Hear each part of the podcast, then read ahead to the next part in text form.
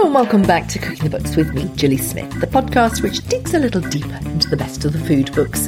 Now, we've spent the last couple of months hearing the voice of Yemisi Aribisala introduce the best food books of 2021 in a special series with the Andre Simon Awards. And by popular demand, this episode is all about her book, Longthroat Memoirs Soups, Sex, and Nigerian Taste Buds. You use a word in English, it's like using a, a frying pan and hitting something and you just killed it. the book won the Andre Simon's John Avery Award in 2016 because of her use of food to prod under the skin of Nigerian life and poke at the politics and culture of her homeland. But in a country which doesn't really like to talk about what they're eating, I had to ask her why. Well, first of all, thank you, Gilly, for the opportunity. To be honest with you, when you first invited to write about the books, I thought, I can't do this. I always say that. I always sort of tell myself, no, you can't do this. And then it's such an incredible opportunity. So thank you. Okay, so why I use food, it must be connected to uh, an article I wrote about the church we were going to in Nigeria. And we were excommunicated and thrown out. And it was, it was a very interesting time. You're going to have to tell us this story, MC. Where where was it and when and what did you say? Oh my goodness! So Nigeria, Lagos, sitting in the church one day, and something just made my skin crawl, and I had to write about it. I felt compelled, and a year and a half later, there was all of this trauma, which of course I should have thought would happen but uh, it's funny how you just feel you have to do, you have to say something. So that got us thrown out, and and that was it really. And I think from that experience, I, I thought to myself, can I really keep doing this? It doesn't. I want to write, but I need a medium that as you say, gets under people's skin, you know, gets past their defenses and all their prejudices and all so you want to say something, but you don't want people's hackles to immediately come up. And and food is just perfect for that because it's like inviting someone over. They, they rarely come over to fight. They you know walk into the room, the food smells nice, and immediately you can see all the tension just oozing out of them I mean, you do use analogy all the time, and there's another one. But actually, let's just stick with that um, analogy with, with religion. You know, you were uh, you were excommunicated because you, you spoke too much, and in Nigerian food culture, you don't even talk about food, do you? It's not polite mm. to talk about yes. food. Well, now it's been over ten years since this, and I was writing in 2009 when people said what is it that you're talking about anyway? Nobody talks about this. Go away. So it's it's ten years, um, and everything's happened. Even in the world, everyone's talking about food. Everyone's talking about their own food. So Nigerians, it's not it's not a bad thing.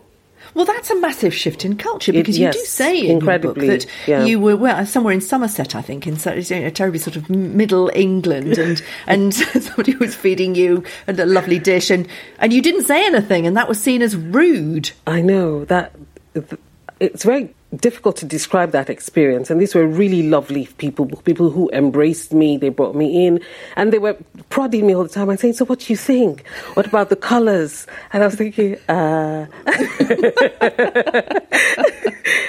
it's, it's really good, but uh, it's it feels a bit pretentious to be going, but I realized it was part of the culture here. oh, the colors are so lovely. Oh, look at.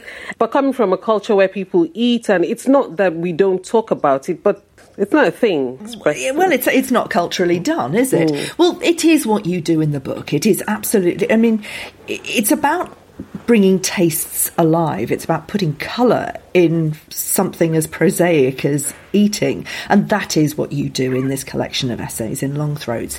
Um, the idea of it was to really prod at the cultural politics and erotics of Nigerian cuisine. Very interesting. You do talk a lot about sex in this book. What is it about sex and, and food for you, Yemisi? It's the same thing where I don't have to actually talk about sex. I have, I've said this before, but as a writer, everyone expects you to be very vocal about sex because it's very in. It's always been in forever and ever been in to be a writer and to be free and to just be able to say everything And that's the interesting thing because this is the one topic that I don't really want to talk about. Well, that's one of your food moments. So actually, we are going to talk about it quite a lot, but we'll go into that a little bit later.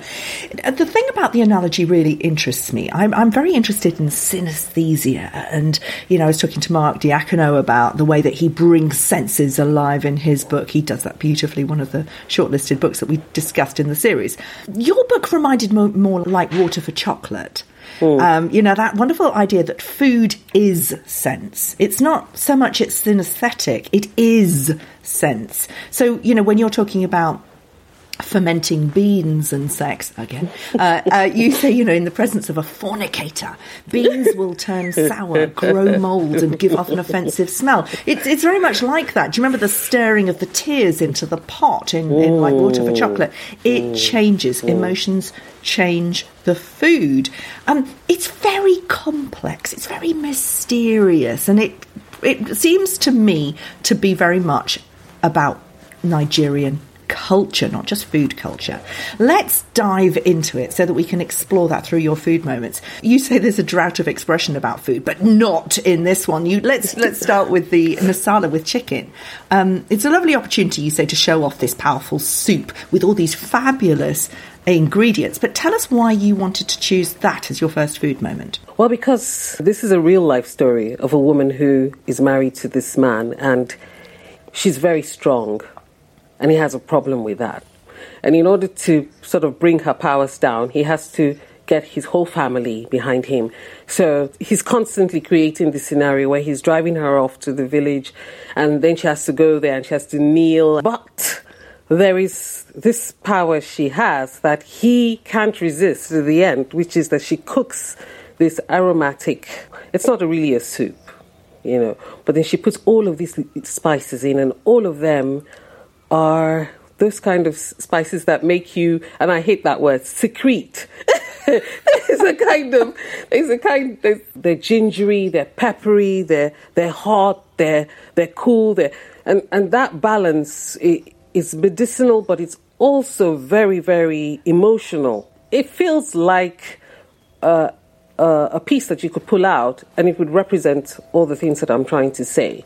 Because apart from putting all of these beautiful spices and thinking about them and identifying them and talking about what each individual thing does, and then when you put it together, it becomes this different thing, and it just also is a metaphor for for love and emotions and and all of the like for example with all of these couples that have been together for years and they love each other to death, but they're ready to kill each other.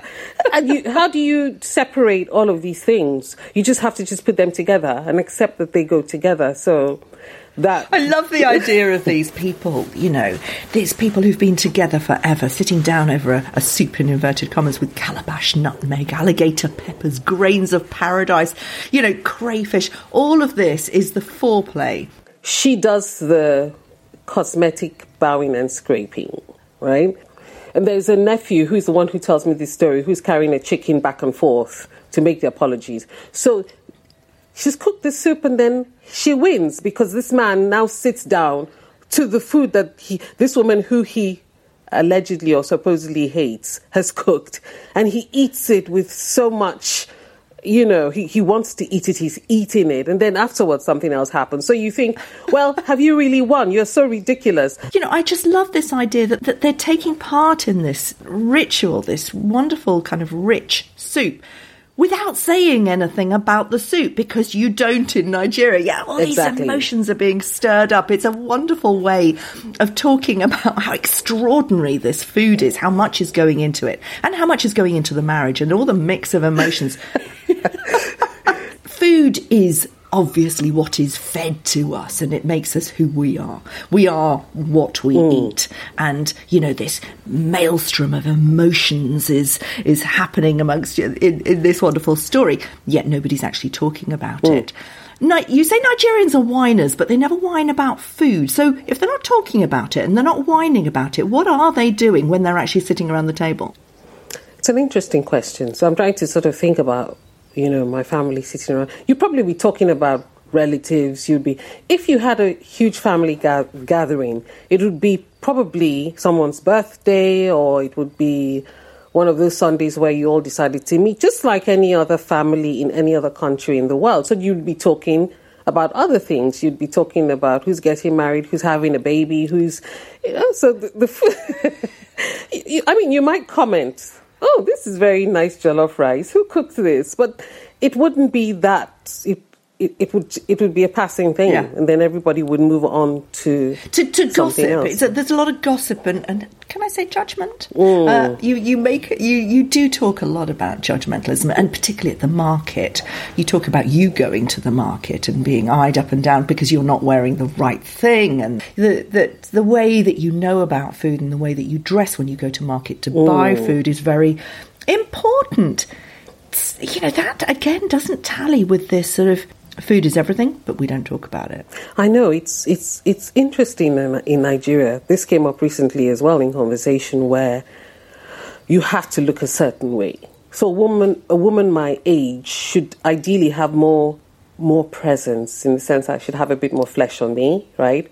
My hair, my hair should look a certain way. I should wear a little bit more makeup so that people can call me that. It's an interesting word. It's madame and it's said exactly like that. So uh, if a woman my age is wearing jeans, there's a kind of how can you be wearing je- jeans? I mean, women my, my age do wear jeans, but there things are set in place and people don't really try to move them uh, around too much. So I would have to look a certain way to go to the market and not get the kind of very snide, condescending put downs that I get. You know, on the one hand, you're talking about dressing a certain way, but actually the the way that you describe most of the food, the, the experience is very inner, and I wonder if that's why you don't talk about it. You know, there's something quite sort of crass about expressing too much emotion. Uh, with, with the okra soup, for example, which is your second food moment, it's it's kind of like gumbo meets chicken soup for the soul. Mm isn't mm, it? Mm, it is. And you and you wouldn't talk in. I don't think that you would talk about chicken soup for the soul. You'd just give it to somebody who's ill. You'd take it if you are ill and know that it comes with a great amount of love. Is is that it? I think that I think yes, it's a good summary because okra soup is something that we eat all the time in Nigeria. So it's good for you, but then why waste words on it? Just eat it. We're not very emotional people in terms of expressing emotions in words. So, just tell us about the okra soup that you had at the Yellow Chilli restaurant in Lagos. It was incredible because, and it was a one off. So, I went to this restaurant. And I'm I'm not great on eating restaurant food, but this time I went and I bought a bowl of okra soup. It was takeaway. They put it in a plastic container, and I didn't think much of it.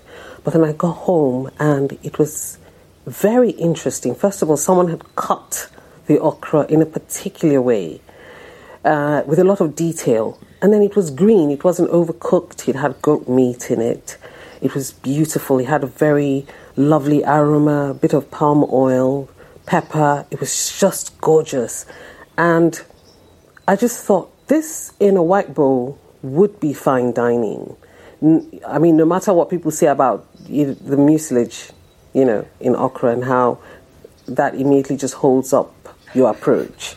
If you're not used to eating this soup and you start to think, oh, I don't really want to eat okra soup, but it, it was so beautiful. Um, I, I, I, don't, I can't think of anyone who could have resisted that bowl of okra that day.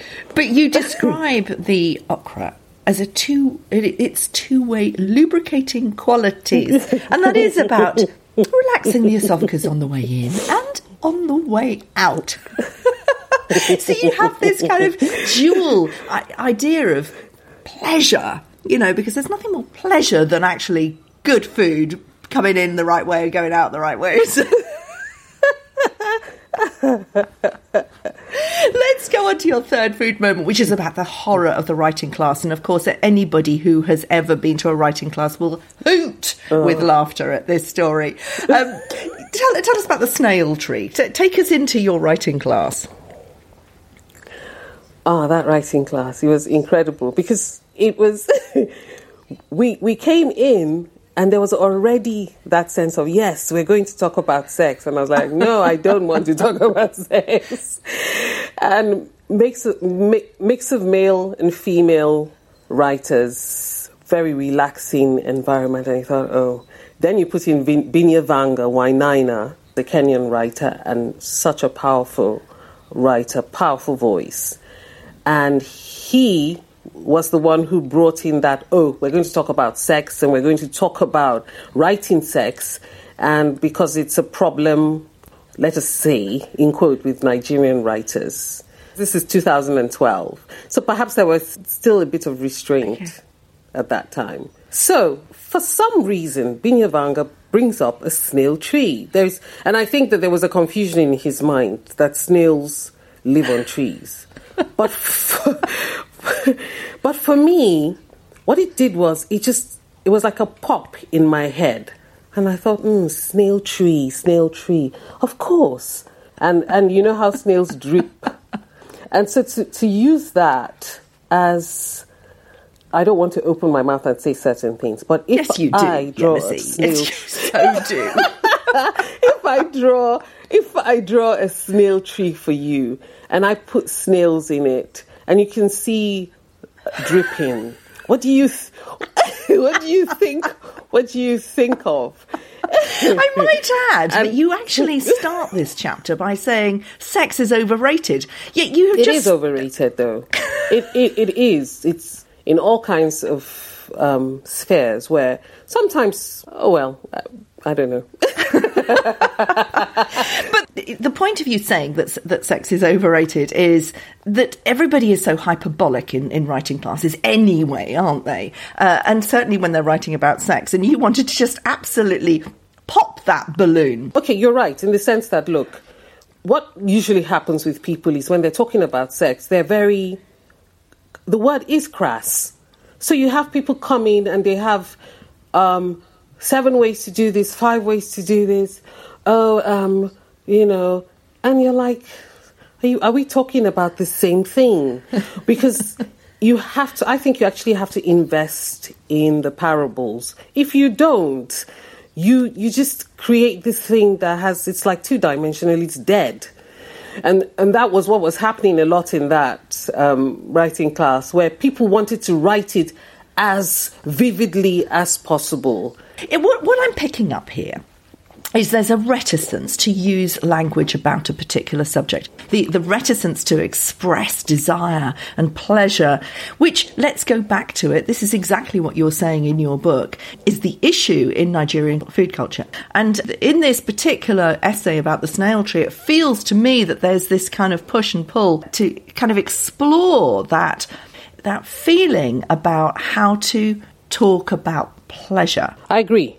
I, th- I think also because we're people who have 200 languages.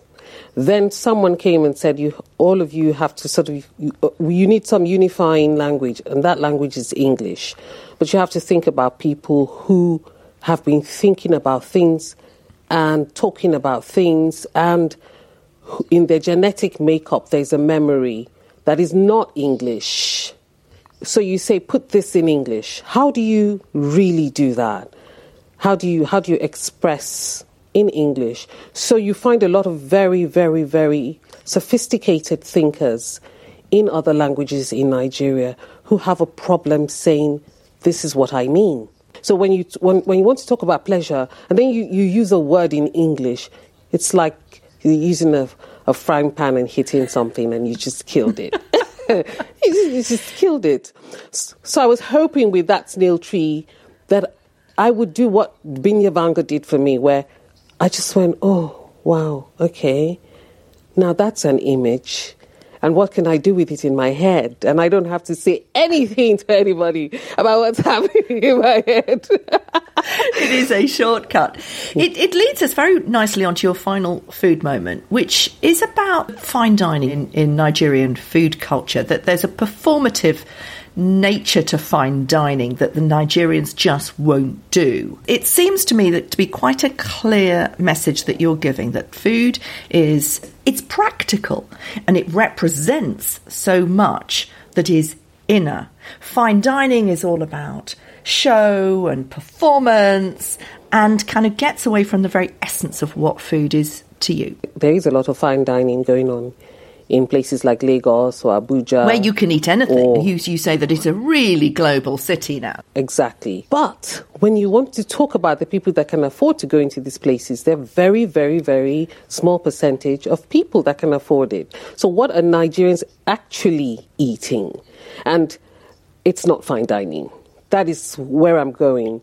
And as you say, there is a relationship to that food that is happening outside all of these places, and that is a love affair. That is where the love affair is really happening. And how do you express that? How do you, how do you show it?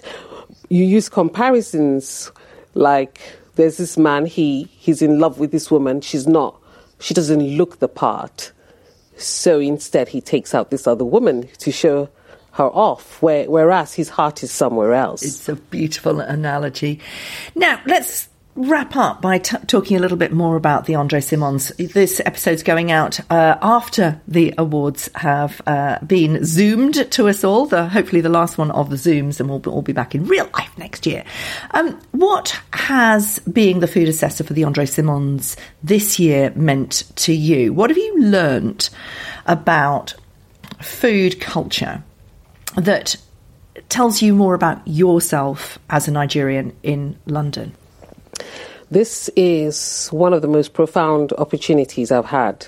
I've been here for three years and seven months, and I'm, I'm actually being asked to do this. This is really incredible. And to have those books arrive. Sometimes when you're standing in a bookshop, it's not the same because you're at a distance from, from the books.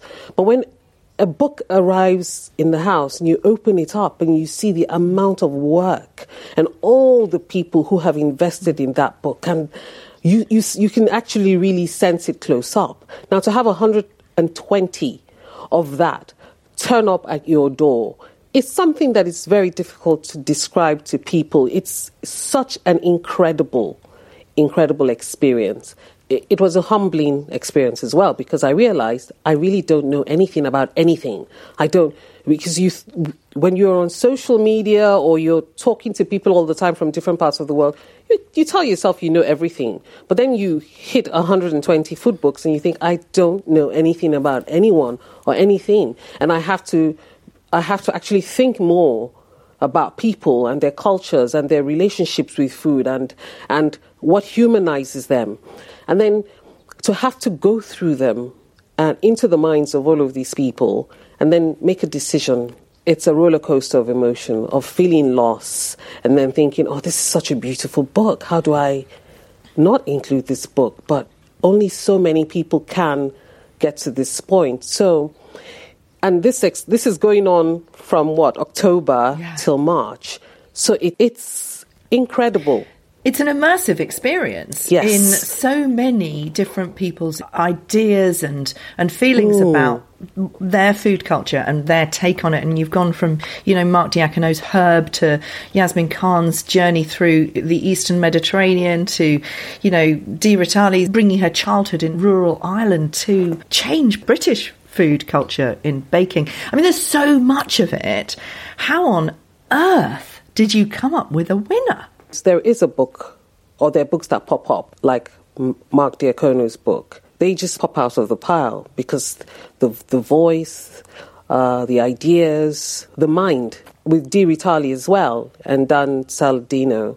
So the thing is to spend the time going through the books again and again and again and thinking about them and looking at them. I've already said at the end of the um, Yasmin Khan episode, which goes out on the day of the awards, that, that my money goes on her.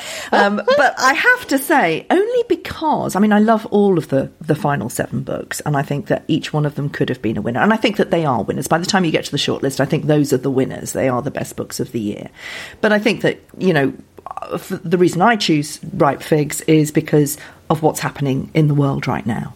And I think that any book that really brings up that relationship between food and rupture, you know, that makes you really understand more about the human condition, I think that's, for me, just for me, that's why Ripe Figs is is the winner. Um, but you know, right now I don't know what the winner is. Um, what do you think choosing the best book of the year contributes to the world of reading? I mean, yesterday was World Book Day. Do you think these awards actually help us find the better books to encourage more of a love of reading, more of more of a, a culture of reading? Oh yes, I think so. I think they set a standard. There's no way that you would go through 120 books that the standard would not automatically go up because that book is, is sitting on the top of 120 books. So, what it does is if you are the sort of person who wants to write a food book, you're thinking to yourself, I want to write a book that is unique. I want to write a book that says something that hasn't been said before. And if you think about one year, there's 5,000 books you would have to really be saying something unique. You would have to be writing extraordinarily well. You would go that extra mile to give something to the world that hasn't been done before. And that is the value of having an inner world, and which is probably what you mean by ripe figs, where Yasmin Khan has dug in to talk about the world. And that's why it's a successful book. For you, as a, a winner, of an Andre Simon, the John Avery uh, Award in 2016. Do you feel that through through an award-winning book, you are able to say more about the politics and culture of Nigeria? Definitely, and the Andre Simon Prize pushed that book into a different global um, limelight. So people everywhere looked at the book and said, "Oh, okay." We want to read this, and this is on Nigeria, and this is interesting. And this platform of the Andre Simon opens the most incredible doors in the most incredible rooms and earns you a lot of respect. It puts your voice out there, and then you can talk more about what it is you were talking about in the book. And I can say, I'm not an expert on Nigeria, but I can say, oh, this is my experience, this is where I come from. And sometimes when we're thinking about cultures that are outside ours. We flatten the culture. And it's important for someone out of that culture to come and say, this is really what we're thinking, this is what we're eating, this is how we eat. So that has been such a, a profound opportunity for me. And the Andre Simon is the reason for that. And then to, to come back and be able to, to assess that prize is just something that I never thought was going to happen. Thanks for listening. You can also find me on Food FM, the online radio station and global podcast platform which aims to change the world through food. Do get in touch on social media. I'm at Cooking the Books with Gilly Smith on Instagram and at Gilly Smith on Twitter. And you can sign up for my newsletter at gillysmith.com. I'll be back next week to take you deep into the Himalayas with the authors of Taste Tibet, Yeshi Jampa and Julie Kleeman.